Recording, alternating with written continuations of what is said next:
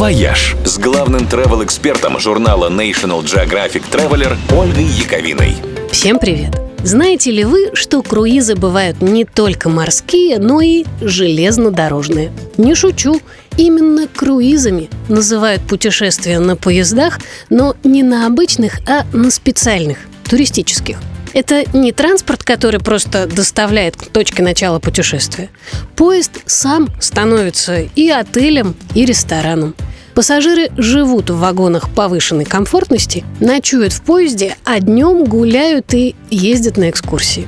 Раньше в России такой железнодорожный круиз можно было отправиться только в прицепном вагоне по индивидуальному маршруту, что неприятно сказывалось на цене. Но в новом году РЖД запускает сразу несколько поездов, целиком отданных под такие круизы. Поезда обычно идут по кольцевым маршрутам, возвращаясь обратно к точке старта, что очень удобно.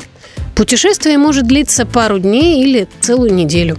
Например, круиз «Величие Севера» продолжается 5 дней. Поезд отправляется из Москвы в Карельский парк Рускеала, затем едет в Архангельск, Великий Устюг и возвращается обратно в Москву. А Байкальский круиз стартует из Иркутска и за 4 дня дает возможность пассажирам увидеть самые красивые и интересные места на берегу Великого озера. На туристическом поезде повышенной комфортности можно прокатиться по Дальнему Востоку, по городам Золотого кольца, по Татарстану и легендарному Транссибу, совершить гастрономический тур по Удмуртии или проехаться вдоль Волги, пока круизные кораблики ждут открытия летней навигации.